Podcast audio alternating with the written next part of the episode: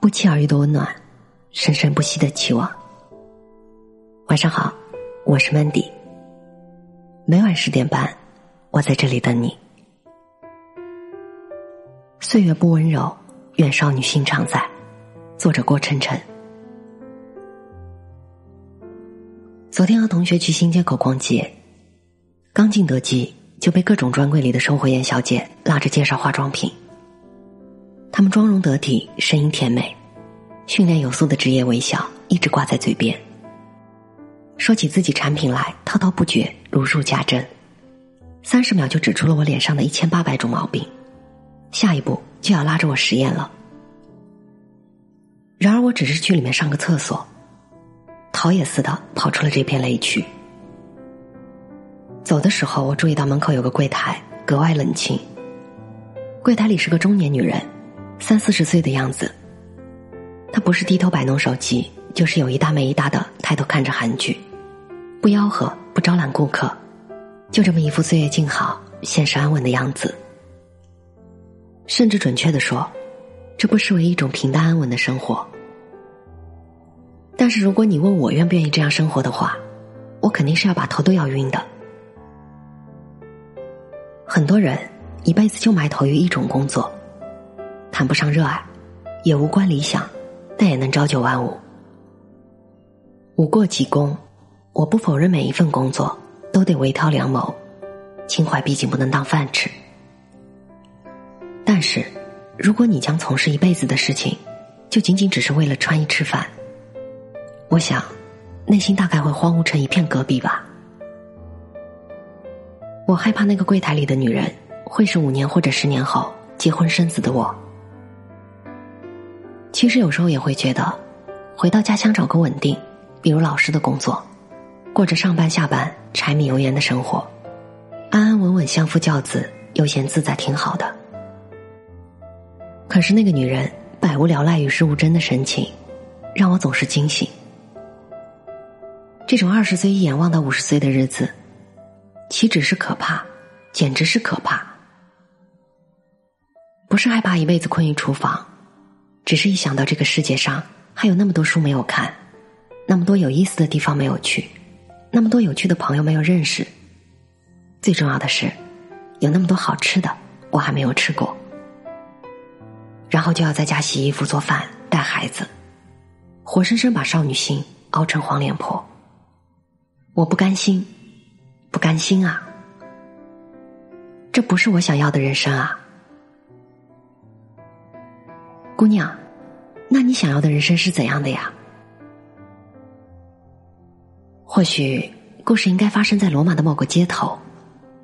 你会穿着姑娘们都喜欢的仙气飘飘的长裙，拉着小提琴，和流浪艺人一起演奏。又或是你该出现在意大利某个阳光正好的午后，在咖啡厅里和朋友谈论着肖邦、巴赫、勃拉姆斯。再或者。你早已成为职场中游刃有余的、浑身散发着自信和精致的成熟的女性。这种故事往往有很多种可能，但绝不会是焦头烂额的加班到深夜，一天三顿与厨房的油烟纠缠，要应付各种机械琐碎的流水工作；也不会是开不完的孩子的家长会，老师告诉你最近小孩成绩下降。你一边推搡着挤上气味浑浊的公交车，思索着给孩子报什么辅导班，一边还要盘算着，交了房租、物业、水电费、保险费，还能剩下多少钱？昨天老公回家的时候，身上是不是有别的女人的气味？更可悲的是，当你终于厌倦了这一切，不想再这样生活下去的时候，你可能已经失去了改变现状的能力，或者说，有勇气。有梦想的小女孩，早已经死去了。现在你的心里只住着一个麻木的、没有自我的、有时候连自己都讨厌的女人。即使柴米油盐、生活琐碎，也不能失去对生活的热情，不能忘记自己还是个小女孩时的梦想。不知道你还记不记得，你曾经爱读诗、爱唱歌、爱尝试一切新鲜的事物，期待所有未知的可能。连和男朋友发短信也能想到温柔的词句。比如：春日宴，绿酒一杯歌一遍；再拜陈三愿，一愿郎君千岁，二愿妾身常见，三愿如同梁上燕，岁岁常相见。记不记得你最喜欢的王小波的那句话？那一年我二十一岁，在我一生的黄金时代，我有好多奢望。我想爱，想吃，还想在一瞬间变成天上半明半暗的云。时尚先锋香奈儿里面有这么一个场景：香奈儿的情人鼓励他去追求自己的价值和梦想。他注视着窗外。对他的情人说：“终究有一天，我会成为某个人的妻子，甚至是你的妻子。我甚至可以出入酒会，穿上华服。但不管怎样，我的结局都只有一个：被遗忘。当然，后来的结局如今天你我所见的那样。这个女人，至今仍然是高贵与时尚的代表。她最终没有成为谁的妻子。”这并不是说每个女孩都非得以一个女战士的姿态去厮杀，都要名垂千史、载入史册。这个世界也不需要那么多的武则天和孝文窦皇后，恐怕也没几个人想成为他们。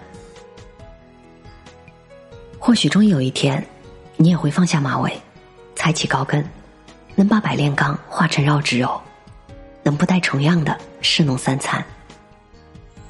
但是在那之前。你不用自嗨的告诉自己，总有那么一个人会来，所以你要等。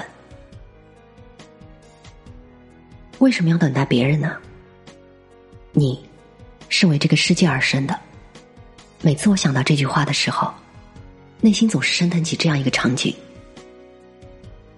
放着向天再借五百年的 BGM，辽阔的草原上有千万匹骏马在奔腾。一想到这里，我的心就痒痒的。世界那么大，两只眼睛根本看不过来。这双腿已经丈量不了躁动的心的范围。要去看看爱琴海的蓝得醉人的天空，要去罗马的街头和流浪汉一起哼一首不知名的歌，要去樱花盛开的时候去北海道吃生鱼片，要去跑步，去蹦极，去坐最大的摩天轮，要看普鲁斯特。看王小波和汪曾祺，